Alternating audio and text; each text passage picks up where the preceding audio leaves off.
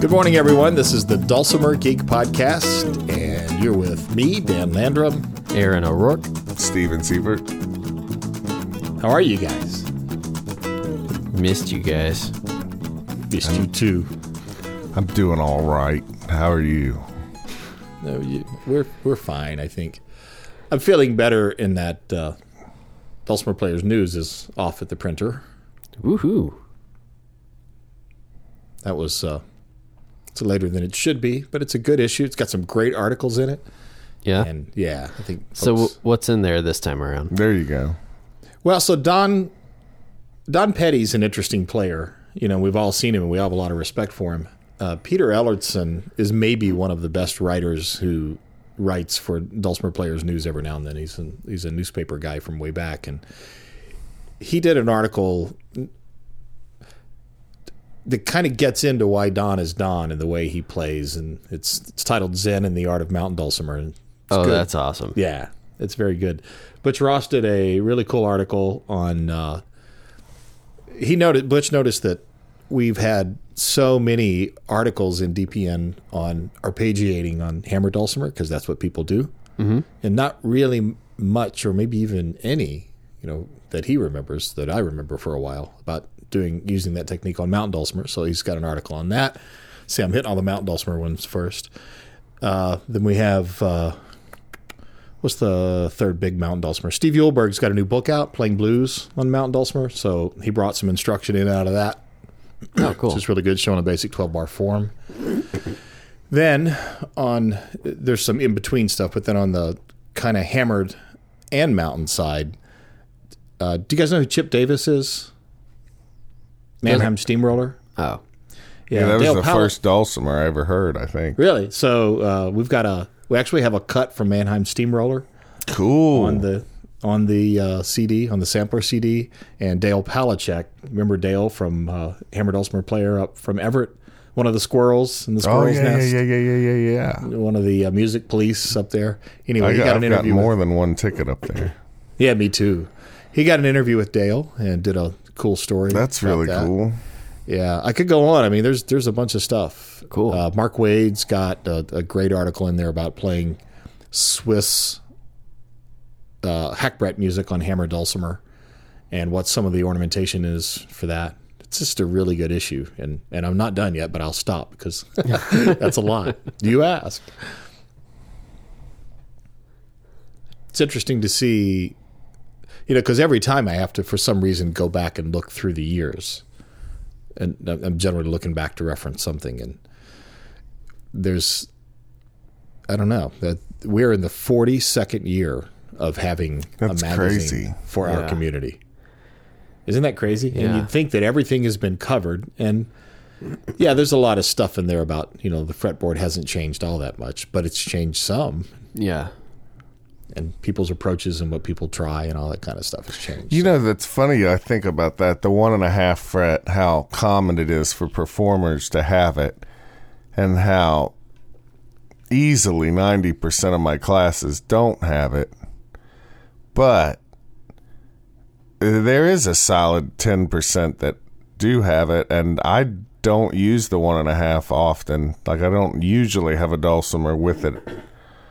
But, um, I don't know if I see fewer of those people because I don't have one myself or what what the deal is. I've had a few classes where every every person in there has a one and a half. Yeah, I mean the more usually an advanced, they are, certainly the more Yeah. likely you are to run into that. Yeah. As a beginner myself, it still throws me. really? Yeah. Yeah, I hate the idea of a beginner saying why why why don't our instruments look alike? You know, what is this thing I have to ignore? You know, so early on. And didn't you, Aaron? Didn't you say you're gonna do some videos with a dulcimer that doesn't have a one and a half? Yeah, I'll get to that in just uh, just a second. Um, but I did want to mention that when I Don Pedi, I think, was the first dulcimer performer who I saw live in person and who I took a, a workshop from, and he's got the one and a half and the eight and a half. Yeah, well, And I when I saw him, he didn't have the one and a half. He just preferred the eight and a half only. Well, when I saw him, but uh, and I, and I had that question like, okay, his fretboard definitely looks different from mine, but just by using eyes and ears, was able to get around it after this point of confusion.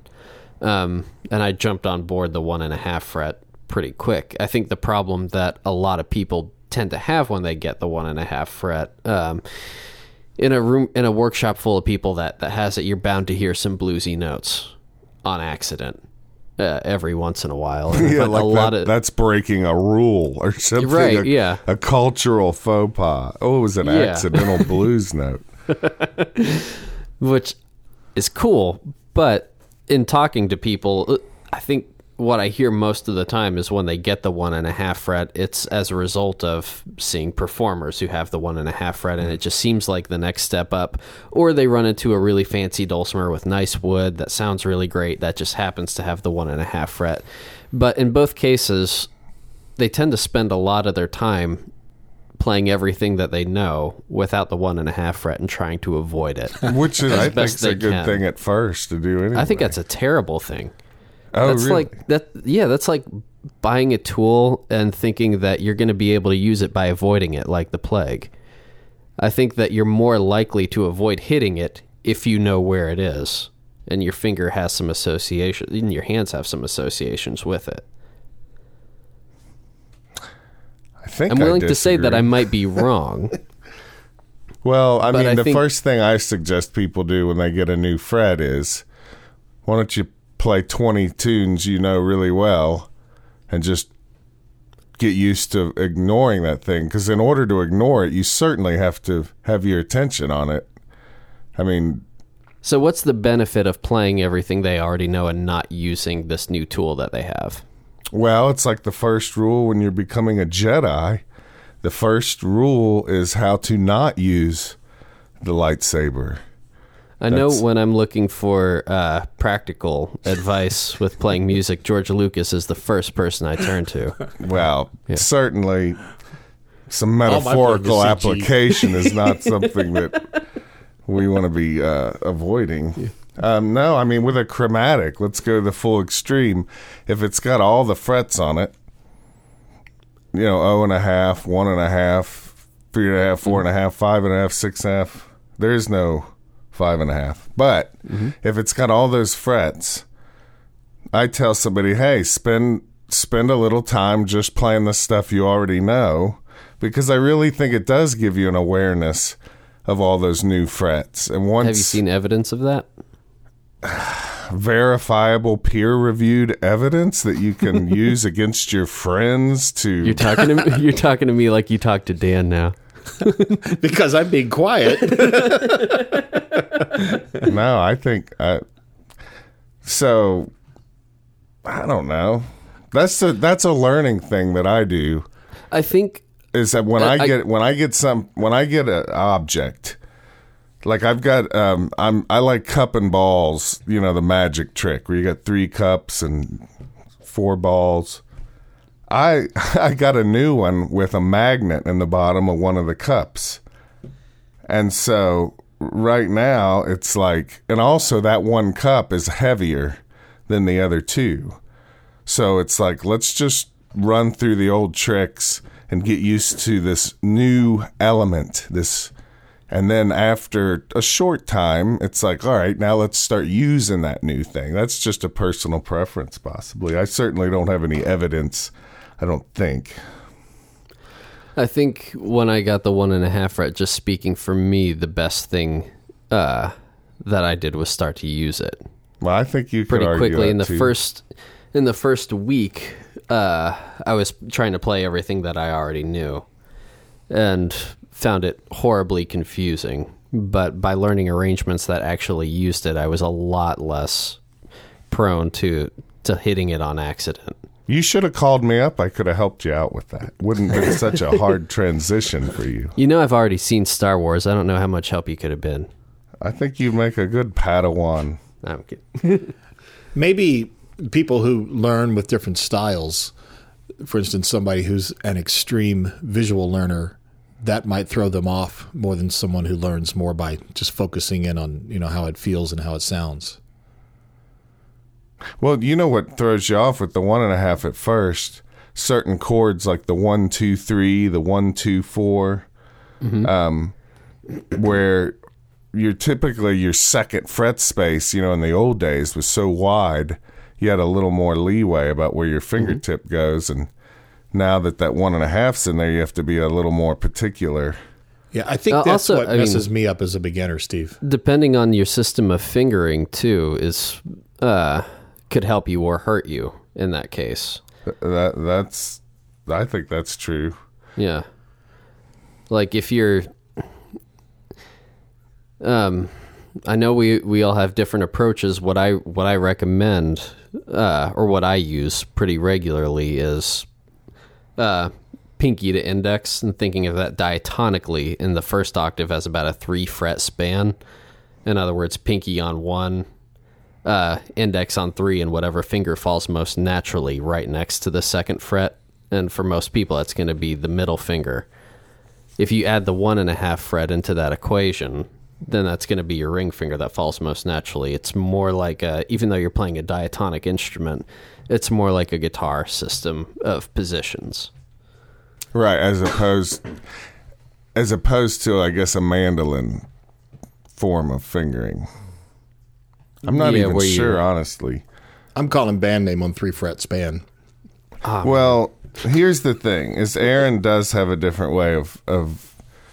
So, I've been trying his method for about three years now, off and on, and I'm getting better at it, and I use it, um, more and more. So the if I'm flat picking, especially pinkies at one, middle fingers at two, indexes at three, right? Mm-hmm. And um, just to be dulcimer geeky, here's my findings so far. I'm enjoying getting better at it. My pinky keeps occasionally muting whatever, sh- like if my pinky is playing the bass string, I have a danger of muting the middle. Or if I'm pinky's on the middle, I might mute the melody. And I, I'm, I still haven't got used to that, but I think I'm getting Yeah. better at it. I think um, that I might be totally wrong. I think that's as a direct result of playing a longer scale instrument because you're when you make that stretch, your You're pinky right. has to be a little flatter. Because this new Terry McCafferty that's shorter, I'm better at it on there. Okay. Um, and then the other sense. thing I'm finding is I I want to marry that technique to what I already do, Mm-hmm. not replace it because if I learn a really cool lick, like often I'm my ring is at one, middle two, index 3 Mm-hmm. and so my pinky's on vacation because the, the the open notes I'm using. So when I learn a lick down there, I love being able to make it a movable lick. Um, so if I want to jump up and do that at three, four, five, six, I can use the same ring middle index, but now I just have to drop the pinky in to take care of that three. So I like the movable aspect and the consistency of that. And plus, that fingering pinky ring middle index, the higher up I go, the easier that is. It's just a real drag down around, you know, O to 3. But just to be geeky, again, I want to I want to assimilate, you know, that new thing for me, not necessarily replace, but and I think I'm more likely to use that open, but I wouldn't be using that so much at 7, 8, 9 and that kind of No. stuff. 8, 9, 10, I mean. Yeah. Anyway, give me some feedback on that. Okay. Well, can you clarify something? Because I, I think I might have lost you at one point. Um, when you said it's a real drag around uh, one, two, three. Well, I, it's a real drag. If if I'm the pinky middle index like you do, Uh-huh. I mostly enjoy when I'm playing down in uh, open position. Oh, one, two, three. You know, on the bass middle melody. Okay. I love it down there. Makes so much sense for me. But again, I'm learning patterns that I can't just move to other places on the fingerboard diatonically. Right. Um, and and also the main benefit for me of the pinky middle index is revealed where the fret spaces are so wide. But the farther up the fingerboard I get, um, that pinky ring middle index, the the the sequential fingers seems to just be more effective the higher up I go. Right, that makes sense. In the in the lower positions when you try and move these patterns, it it's going to require a shift Right. if you're not using an open. So that's the that's the one trade-off. Personally, I would I would rather get comfortable shifting than keeping my hand stretched out. I know. I think about that. And that, my children. But I have big hands too. These I guys. big, I have big hands, and you don't have little hands. No, I have totally normal sized hands. not to get too political or anything. Um, I'll tell you this: that uh, this this short scale dulcimer has really. It's the first time I've embraced a short scale, and it is nice. And, and some of the crazy stuff I was trying the other night, I think part part of that came about because everything was a little easier. But then I could stretch past the normal stuff into the things that there's no way I would have done. You know those things on a, a long dulcimer. If I may think- be average average listener for just a moment, the best part of this, because if you were as lost as I am, well, it's the dulcimer. You said it was going to be the geeky episode. no, it is. this- I'm, this I'm not week. complaining. I'm just saying I, I want to make a point that's for, good for average dulcimer players. If you could see like Steve when he's when Aaron's talking and Steve's trying to imagine what he's doing, uh, you guys are both like either closing your eyes or looking off and visualizing all this stuff. Right. It, it's like uh, it reminds me of that. What's the song in it? Uh, uh, it's not when a man loves a woman, but when you can see your unborn child, see your unborn children in her eyes. What's that song? It's like a was that a Seal song or a Van Morrison song? floating around in there. No, but it's when it's when you look at so, that you can so visualize something that you see your whole future in it. That's the way you guys are looking at the fretboard in your heads right now, and that's why you oh. play the way you do because you have just absorbed this thing. And or it's a, or it's an a lot. ass, or it's something that developed after. I think of Aaron like a, a he's like a a, a, a, a candle in, in a window on a cold and lonely night. Really? It's Ar- REO Speedwagon. Come on. Yeah, I well, get you that. said that you could see people's b- unborn it- children floating Was it- around in their you eyeballs. ever loved? uh, Have you have you ever really loved a woman Have you- by Bryan Adams? That's it. That's the song. yeah.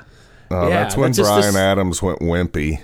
It's just this, but it's a powerful line in a song. I mean, it's kind obviously it's kind of mushy,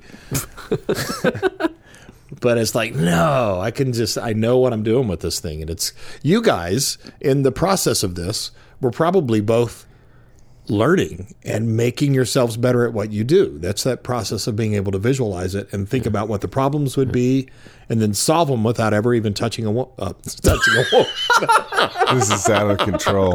without ever touching a fretboard. Maybe. And I, I, I am sorry about you, that. but I don't know how much of that developed afterwards. You know, I don't know if that's why I'm able to play. It might be something I've, l- you know, learned through playing a lot. I don't know.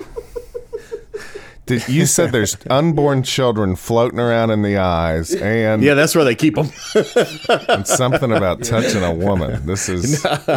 Remember, we got to be able to keep our um, G rating. on Family friendly. Yeah, iTunes. there's there's nothing not G about a Bryan Adams song. I think we're okay. I think Bryan Adams went soft on us in the 90s.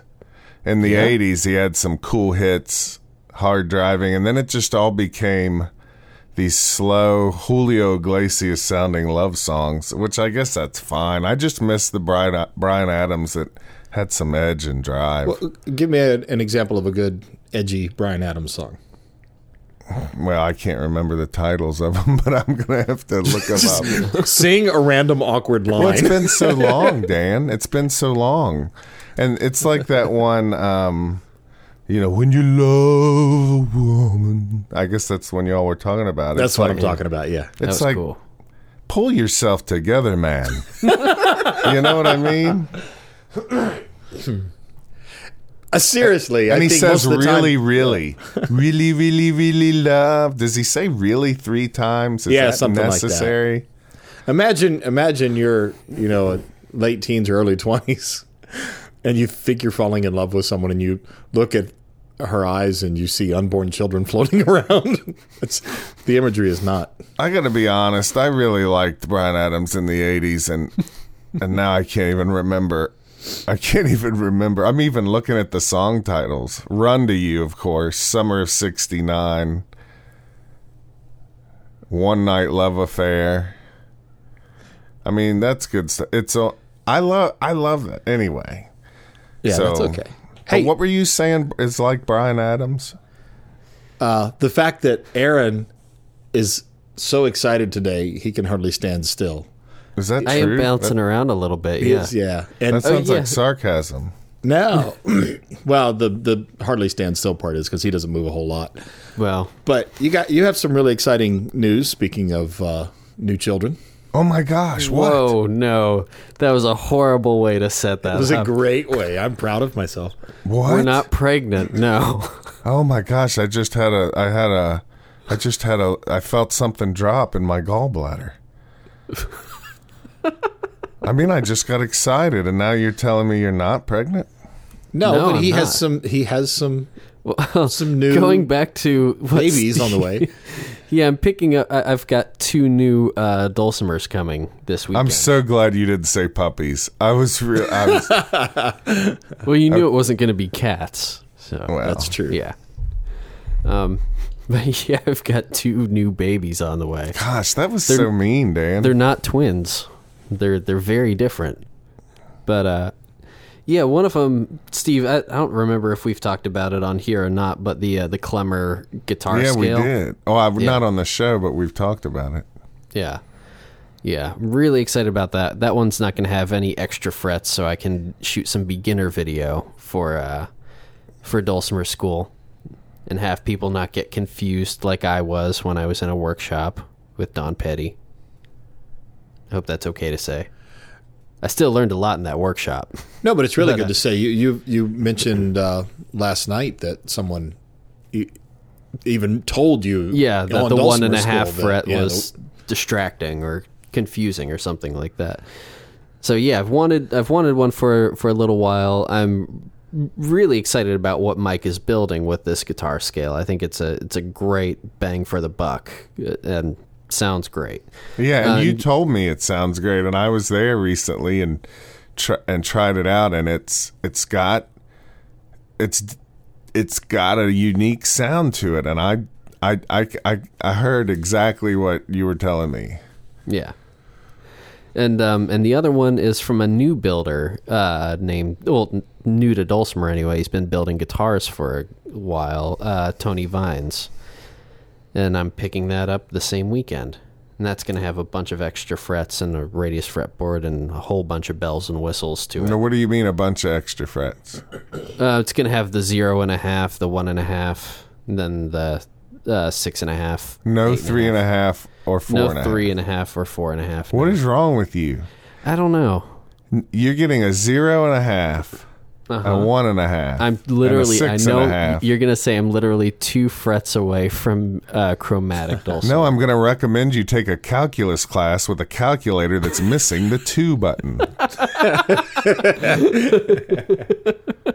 but at least you've preserved the diatonic uh, nature of the beast there. Well, the Tony Vines thing, I'm pumped about that. That's exciting, isn't it? Yeah.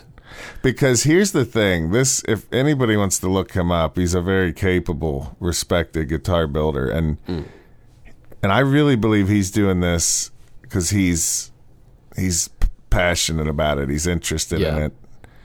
Um, I mean, he's he makes the guitars, right? Are- Aren't his guitars pretty amazing and sometimes expensive? Yeah. They're well. His guitars start. I mean, maybe we shouldn't talk about price because that No, that's changes. fine. Yeah. Okay. well, They right now uh, on his website they start at eight thousand dollars.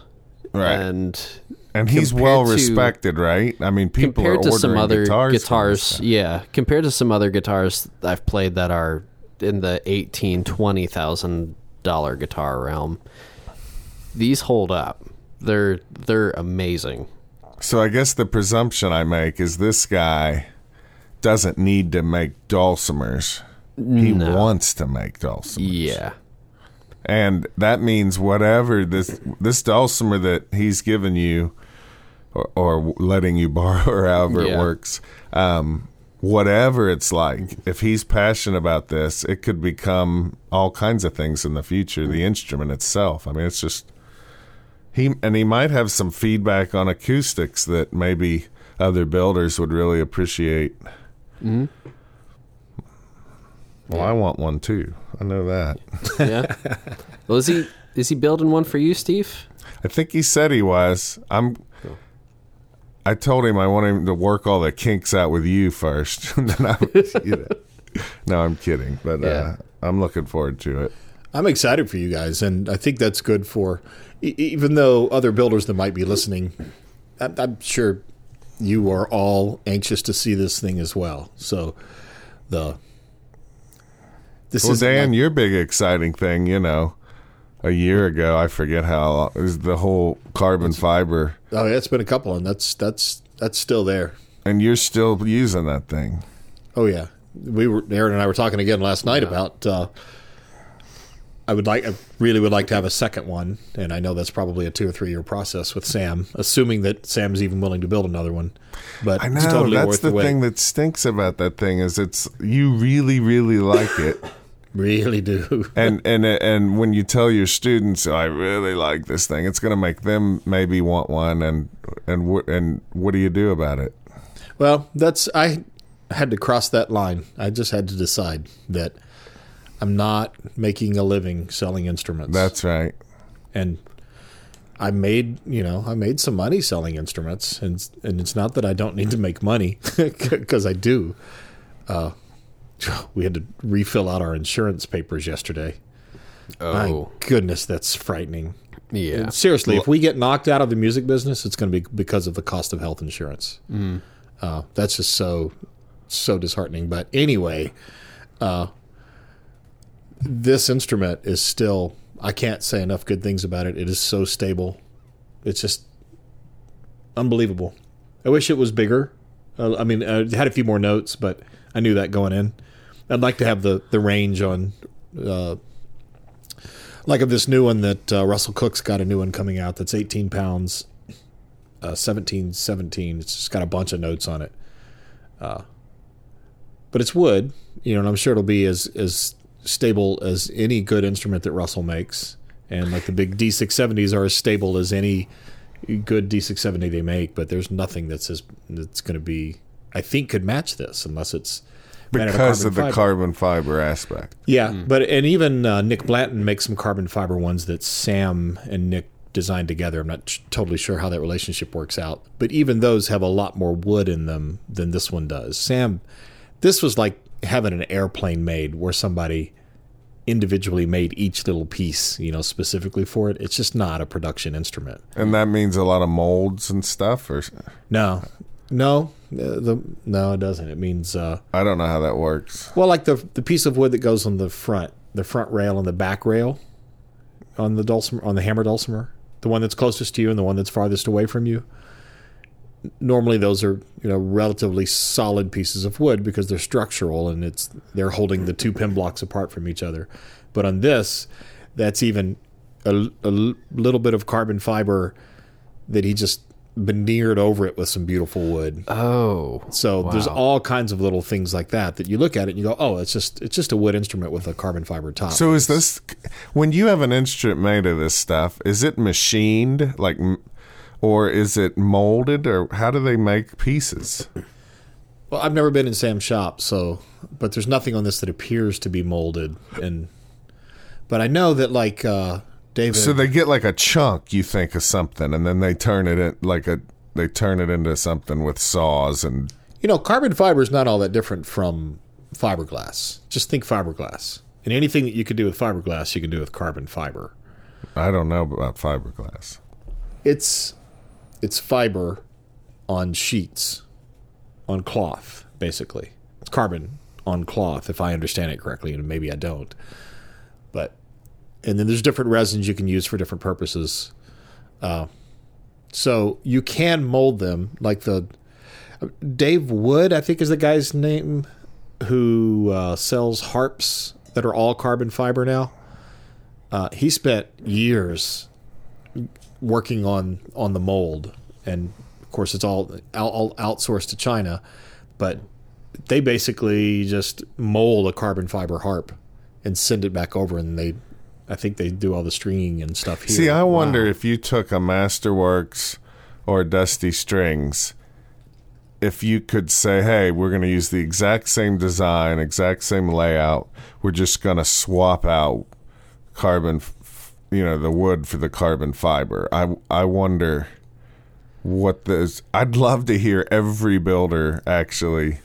Yeah, I think you're probably onto something, but the problem I remember when David was talking about these uh, the cost of these molds to get them made. I mean, you're in the hundreds of thousands of dollars. Really? Yes, to get a mold made. I wonder if it- things are better now, you know, because I wonder if things have gotten better the last four or five years or something. Yeah, I don't know. You, but you still have the potential that you get something that doesn't sound good. Well, we, you have it'd be nice to know. foreseen. Yeah. It'd be nice to hear two or three like yours, the same design. I mean, would they all sound identical? You know, Yeah, they're probably. Uh, I don't know if there are enough uh, hammer dulcimer players Yes, in the maybe. world that would k- do like a Kickstarter thing, like to raise the funds for a mold that's interesting. based It's- on. Well, if you're going with someone else's design, you know, it really would need to be the builder that was doing that, not somebody knocking somebody else's instrument off. Right. But like with guitar, I think did- that's what he meant. yeah, Yeah. With with guitar, was Rain Song the first one that started messing with carbon That's fiber? the first one I remember. It, they may have been. I know uh, Rain Song and I ran into Rain Song and uh, CA or Composite Acoustics around the same time. but Okay. I, I might be wrong. I think I think you're right that Rain Song's been around a little bit longer. See, I think those are built somewhat like a traditional guitar. I don't think they're molded. Oh, I thought I thought they were. Are they molded? I thought they were. Yeah, I, there maybe Uh, there's something I might be up. wrong. Yeah, I don't know. I mean, the funny thing is if. I mean, you know, we have 3D printers now, and things are getting cheaper oh, and wouldn't it be cheaper. cool? Yeah. Have you have you guys seen the video of the 3D printed uh, Stradivarius copy? No, Yeah. It's kind. It's scary. is it playable? Printed from oh what? yeah. Well, I mean, it has real strings on it and uh, and a wooden bridge and the tailpiece, but the body and uh, fingerboard itself are 3D printed. And uh, hearing a professional violinist play it, it sounds like a million bucks. Oh wow. Yeah, What? there was part of me that really didn't want to like it. What was it made out of? What was the body made out of? I have no idea, but it was 3D printed. Whatever that plasticky Yeah. stuff is. Well, the ma- the amazing thing for anybody who doesn't know, you take like a plastic powder, and this machine builds a 3D thing according to you know whatever your computer tells it to do. But there's also metal 3D printing, and they there's also cellular 3D printing, Yeah. and um, I don't know. I mean, this thing where it's like I really want this carbon fiber instrument, but it's gonna it's impossible to get another one right now or whatever. I wonder how much of that is going to change the next few years. And also this it's funny so much goes on over in China. Like I know a guy if you want something made in China, he knows who to call. He knows the file formats that they're used to accepting. I mean, he's got all that figured out. I don't know Yeah, nothing you, about you go onto Shark Tank and they'll they'll hook you up. yeah, we need to send Dan on there.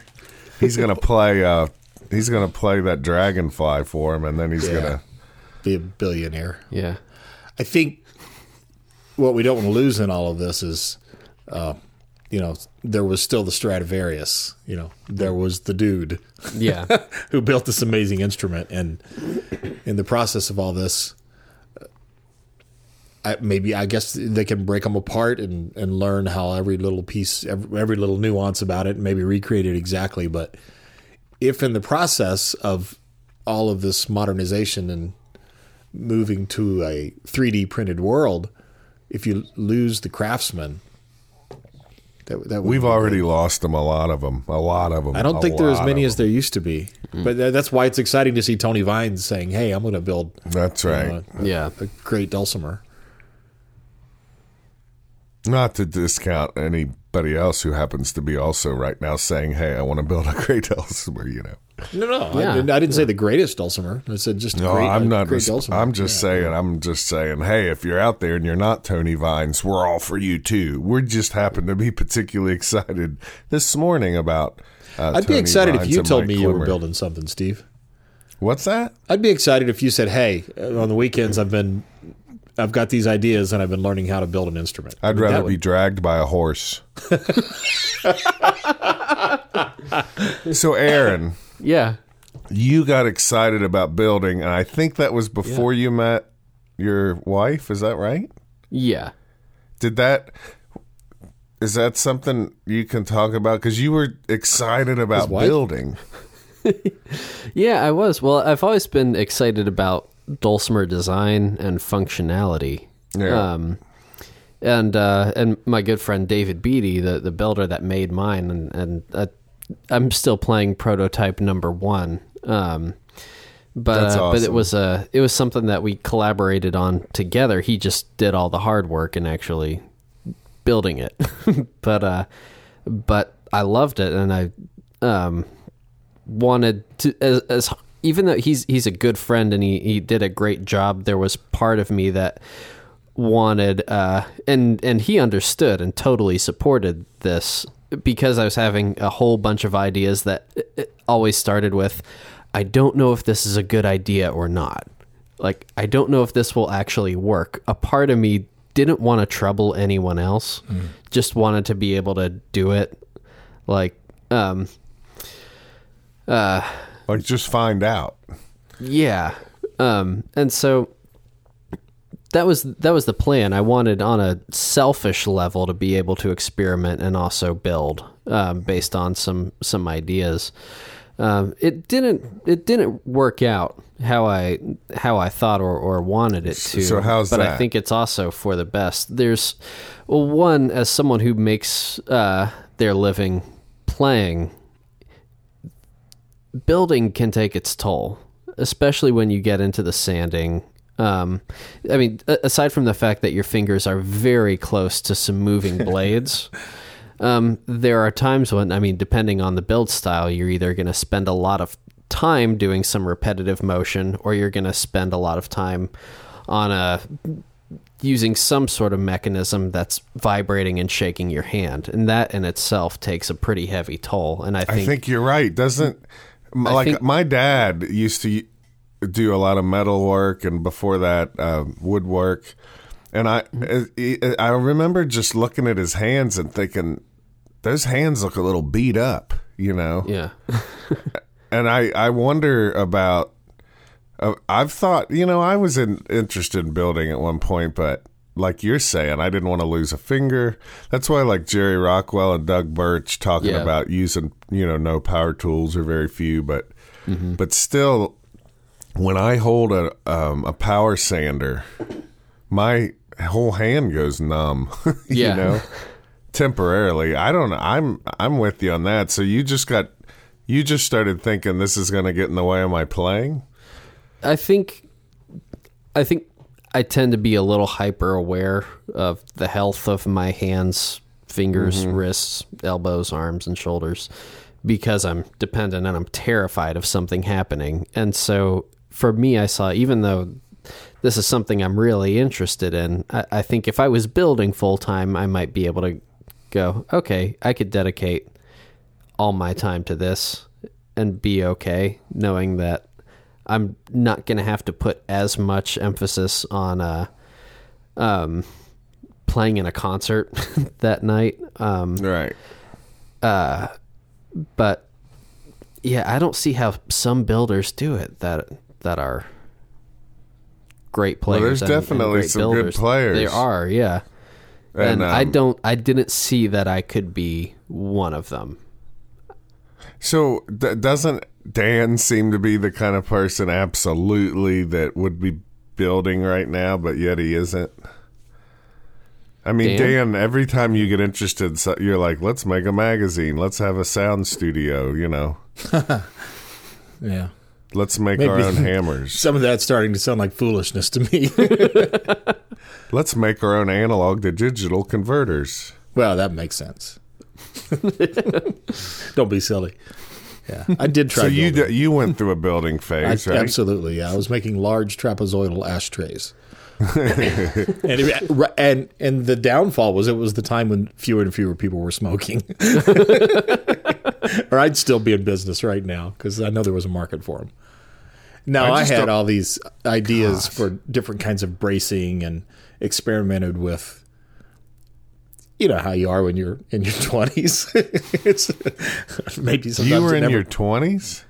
yeah late twenties What?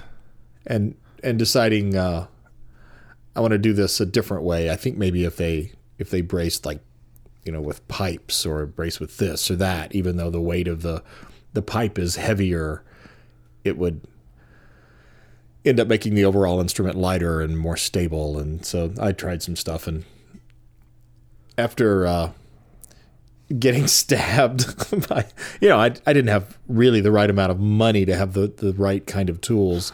I worked with a friend in a cabinet shop for a while and then you know learned some things and then kind of brought it into my own barn. Yeah. And was trying to make small pieces using a radial arm saw which is a good way to sever your torso. It's really kind of boiled down to the same thing there's a point at which I like my upper half too much to it. do this. I want them together. And I think you've got to have like a patient, long term approach because uh, one thing I really liked about Lynn McSpadden is he he didn't like to make more than one change at a time, is what I believe he told me. So he would say, "This year we're going to change this one thing, and we're going to do it that way all year." And at the end of the year, we're going to ask ourselves, how did that one change go? It's like he had a patient, passionate course that he was on. And I want to tell a story. That's playing music. You know, that's not building. Yeah, I want to tell a story. I don't know that I've ever told this one before, but the very first instrument I ever had was a 12 4.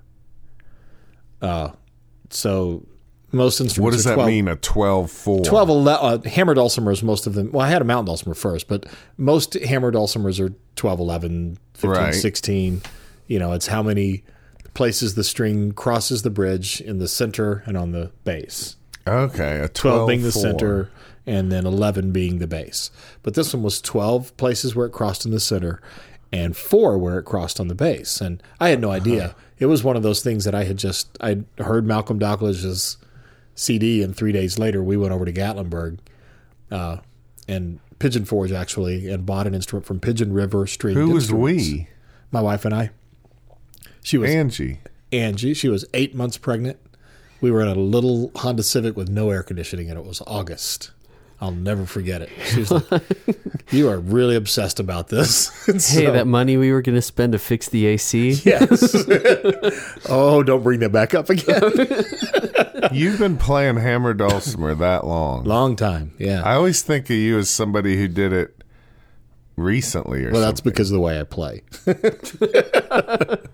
but we, so I bought this instrument not knowing. I mean, it was the only one I could afford in there, to be honest with you. I mean, there were better ones, but he- the guy was like, somebody sold me this, and I had.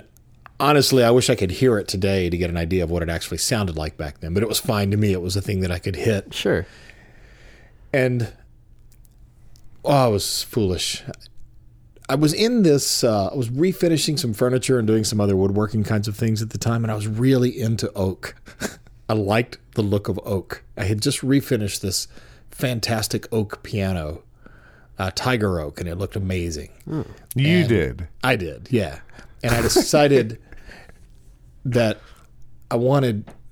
I I discovered by then that a twelve four was really not broad enough to play a lot of the things I wanted to play. I was missing all these notes for most of the books and things I could find.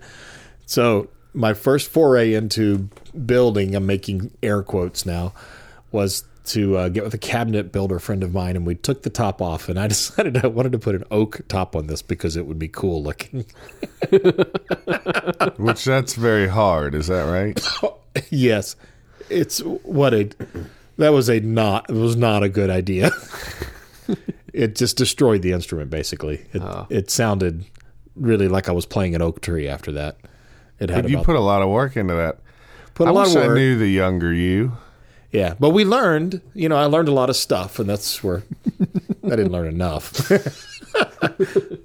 so then we tried building a couple of instruments, and at some point realized that wow, this is the reason the good instruments are expensive is because there's a lot that goes into them. Right. A lot of very f- finely That's right. tuned machinery, very patient people, being really careful, and recognizing that if you are short on any of these steps, that you're going to put something together that's going to not work or just break. Yeah. So I was done. I realized that's not my uh, not my thing. That reminds me of when, first of all, I think you should have done what you did. I mean, I'm not saying you shouldn't have explored that because who knows what you might have found. But, That's right. you know, sometimes somebody says, I don't, I want to make a record and I don't want to have to go to a studio.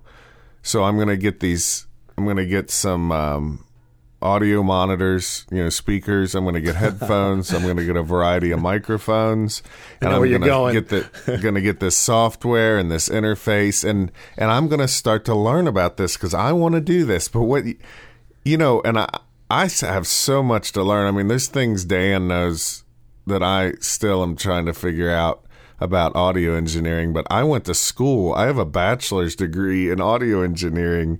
You know, I started on a four track when I was in high school.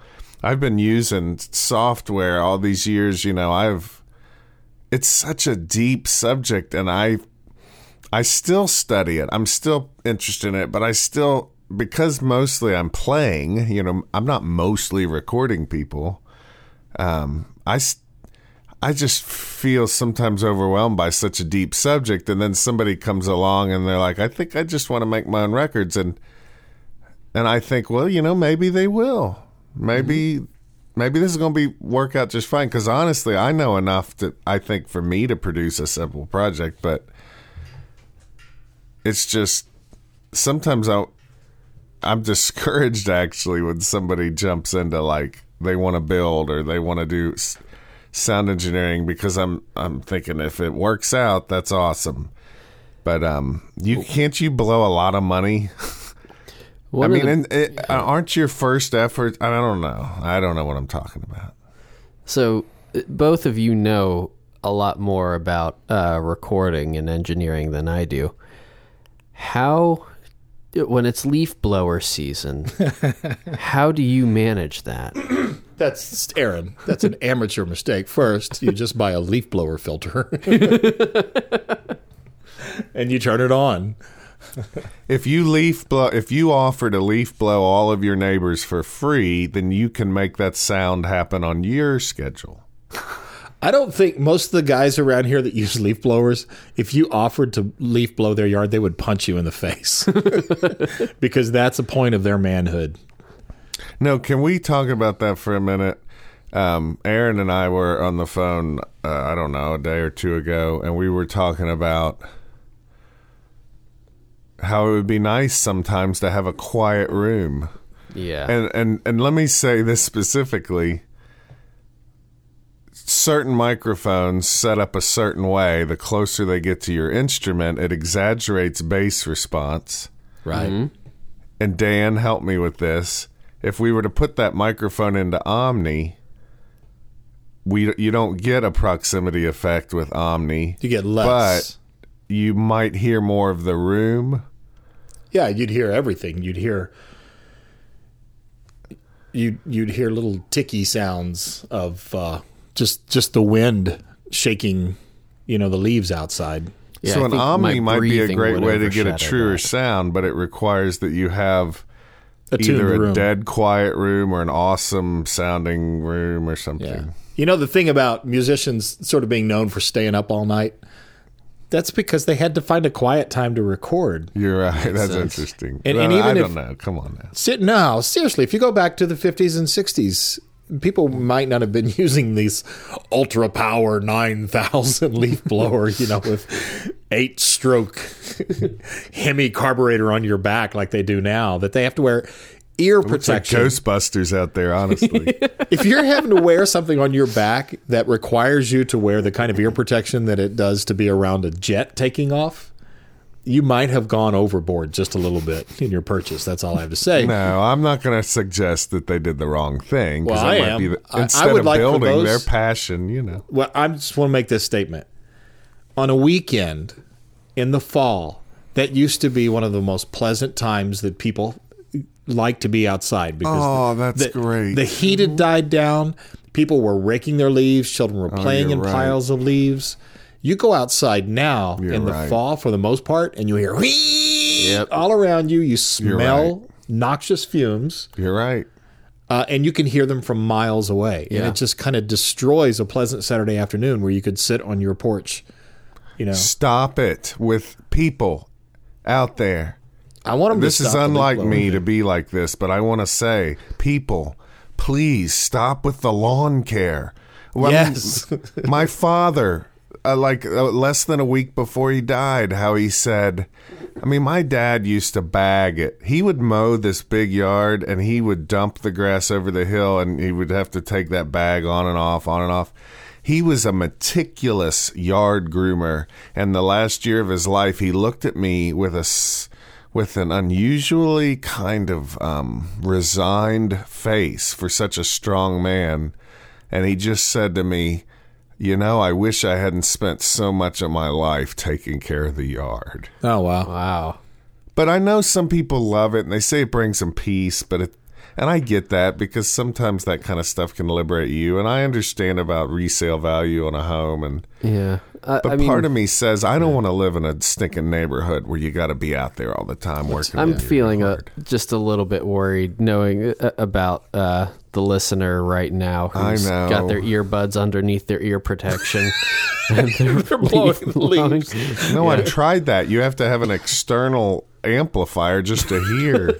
it's the reason I don't mow the yard because I can't listen to a podcast while I'm mowing. It's too loud. Well, if you really feel like you've got a, the electric and the battery powered blowers, mm-hmm. do a fine job. If you really feel like you need to blow them, and they they're half the decibels as as the motor motorized thing, but it's not going to happen. But you were saying though, Steve, that you know if somebody who says it makes them the feel at peace and all that. Mm-hmm. I wonder how much of that though. Boy, this is. I'm just going to go here. I watched. We the- might be wrong, people. we might be fumes? wrong, but I watched the Truman Show the other day, and that show's not just about watching this one guy and how people. It's where where Jim Carrey is in a bubble, oh, basically, yeah. in that fake land, and everything in his life is sort of dictated by advertising, and so. I I think to an extent we are there just a little bit, and yeah. And like your dad said, he wishes he'd spent less time, you know, doing doing that. My dad, as he was dying, I mean, I'll never forget those words. He said, "I wish I had been kinder to my children." Wow. And I think those are the kinds of things. I think that was amazing. yeah, I think those are the kinds of things that you you want to figure out early in life. And hmm. I would say that constantly having these engines making noise and blowing stuff around to where the air is hard to breathe constantly all the way around your children isn't necessarily being kind. I guess we've gone. I think people who gone to blow their now. leaves around don't love their children, basically. I'm not saying that, but maybe if we looked at it from look thought a bigger picture. But maybe Raking the leaves would be musicians aren't leaf blowers. Do you think? What's that? This is can't be true, but I'm going to say it. Maybe the people using the loud leaf blowers aren't musicians. They're more like the football player types.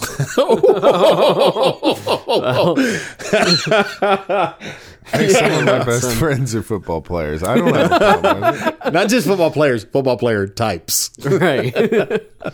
You want to go ahead and describe that?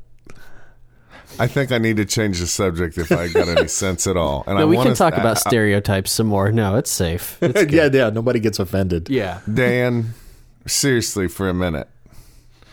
Um, I have been learning. You know, I've I've been listening. I put on a lot of audio instructional videos, like for mixing and, and mastering and tracking and all that. It helps me remember the stuff I did in school, but it also I've been learning a lot of new stuff. But one thing that I've really gotten clear on is why you can have a great pair of speakers when you're mixing.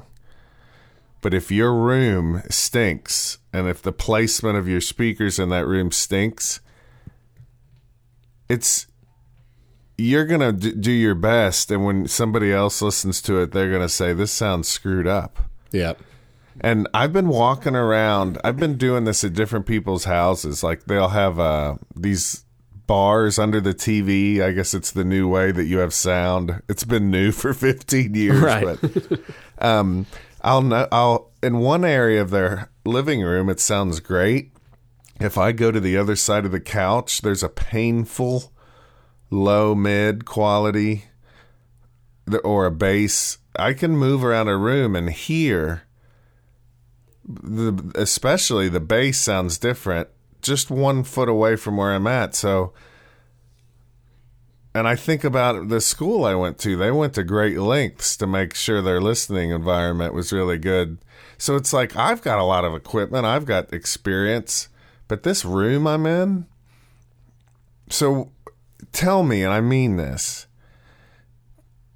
I know there's little things you can do, but if we really, if Aaron really wanted a quiet thing in his, I don't know, in his house, is it better for him to just go to a pre existing studio and just pay him for the space, or should he try to build something?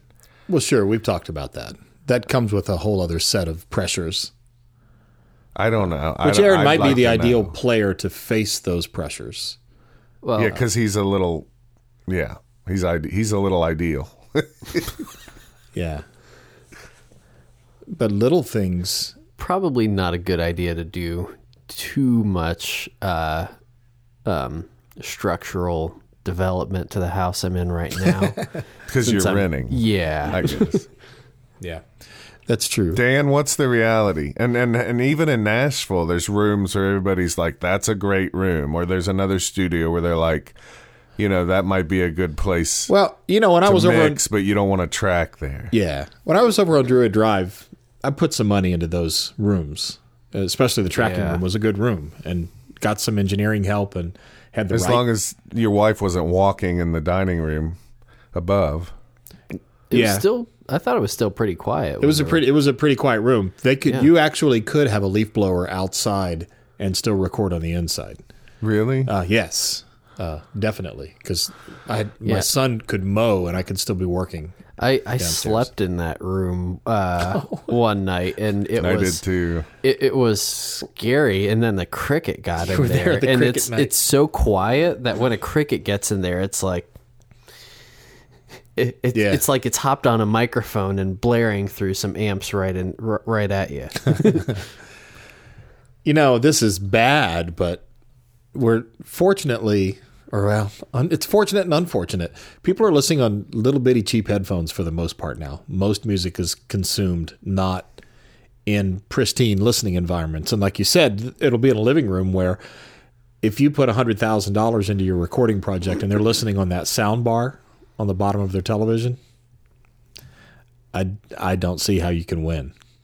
Well, it's, you can win kind of, and sometimes you can win, but a lot of people like to stick their television in the corner of the room or something, and that Well- and and that's where it sounds terrible. Yeah, to to your point, Dan, I've heard um, I, I've heard engineers with some different opinions on that. One that I worked with, and I don't want to say, well, they're not going to listen, um, but uh, it scared me to hear them say that um, that their their philosophy when it comes to mixing is to mix for the best possible uh, sound system.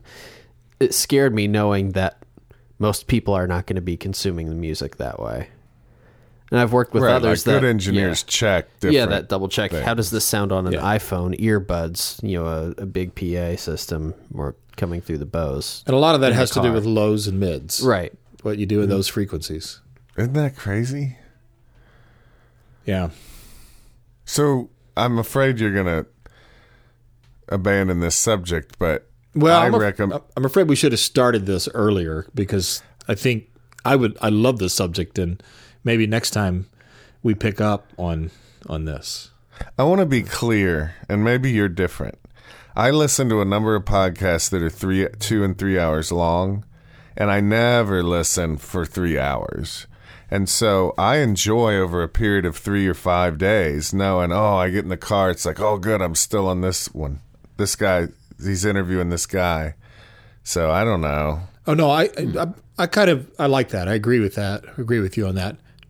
But we don't have time. Yeah, time. It's just today. a time constraint today for me. Well, well, let me just say this with Aaron, T- and I think this is something we could do in Nashville. You've got so many abandoned studios or, or ones that aren't being used much.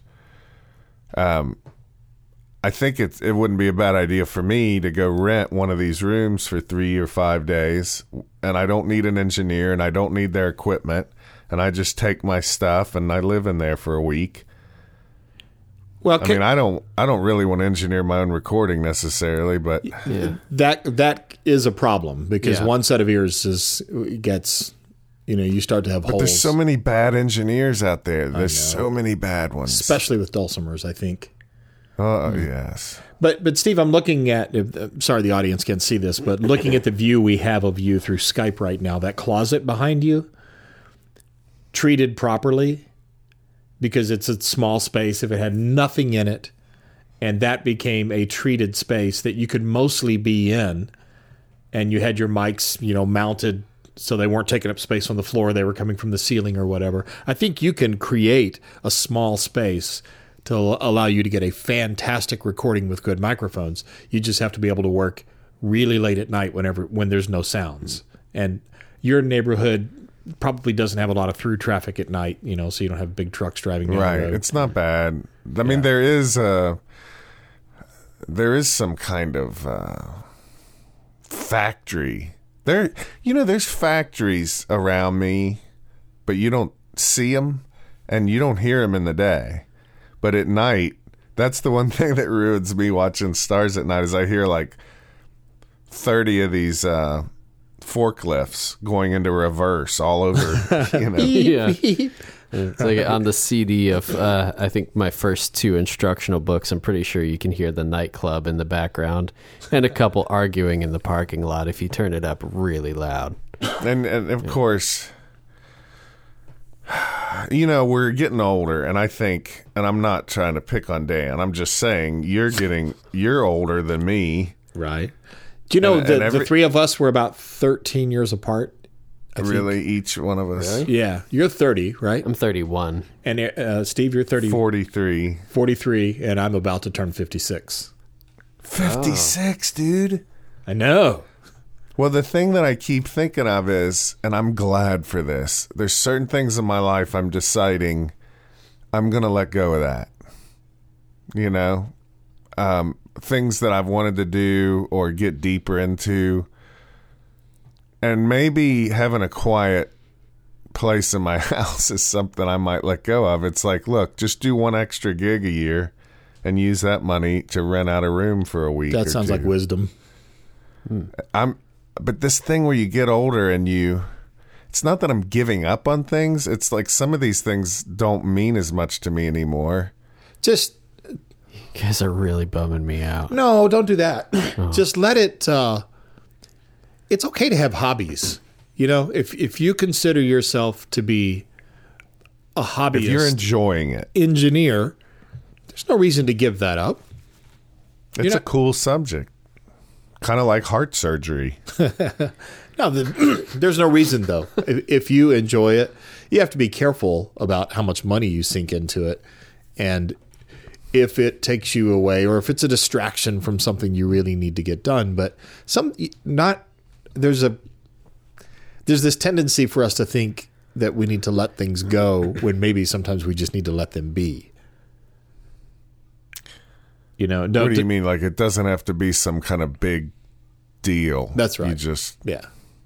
Just like I you know, I really do enjoy the process of recording and mixing. Uh, it might be more efficient to have someone else do it.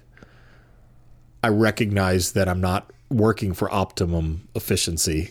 Some of it is just enjoying life, so I'm just going to let that one be. And not let that other part bug me. I think that with that advice, I'm gonna let go of the topic. Excellent. We should have probably done what I'm about to do off of the show, but it's Christmas break. We've got just all kinds of obligations and stuff, and Aaron's traveling.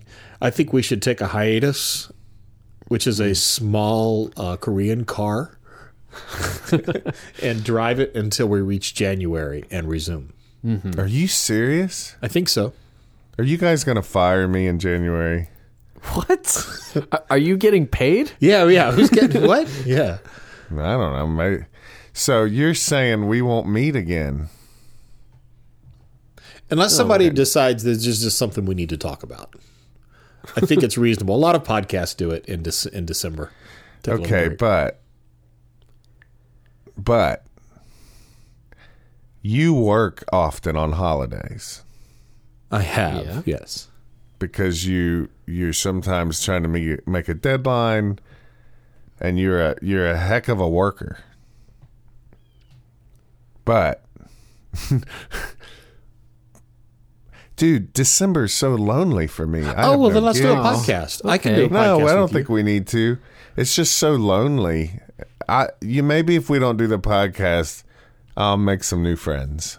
Maybe that's a good idea. I can come to Nashville if you want. Well, let's Oh, just let's I just, already am coming to Nashville, but not till January. Oh, Aaron. Yes. We're gonna teach. I'm teaching with Aaron O'Rourke in Nashville, Tennessee, in the end of January. If you go to my website, stevenseifert.com, and click on three day registrations, we're teaching a three day class, especially for intermediate and advanced students. And we're gonna do some teaching together. We're gonna swap out, but. Uh, no matter how many people come this year, I think we need to do it Yeah. and because we just recently announced this and I want to do it next year. You know, I mean, I want to do it in 2017, 2018. I'd like to do it every year as long as we keep getting along okay. And that's And honestly, I like you to the point where I'm willing to fake getting along with you. I like you Um, too, Steve. Well, there you go. I can't fake it though. I'll just Well, sit I over like at this you. lunch table by myself, But dude, that's a good eating my cold pizza. You should come. Why aren't we hanging out more? But anyway, I have no another idea. podcast until dis- January. That's so hard on people. I don't think so.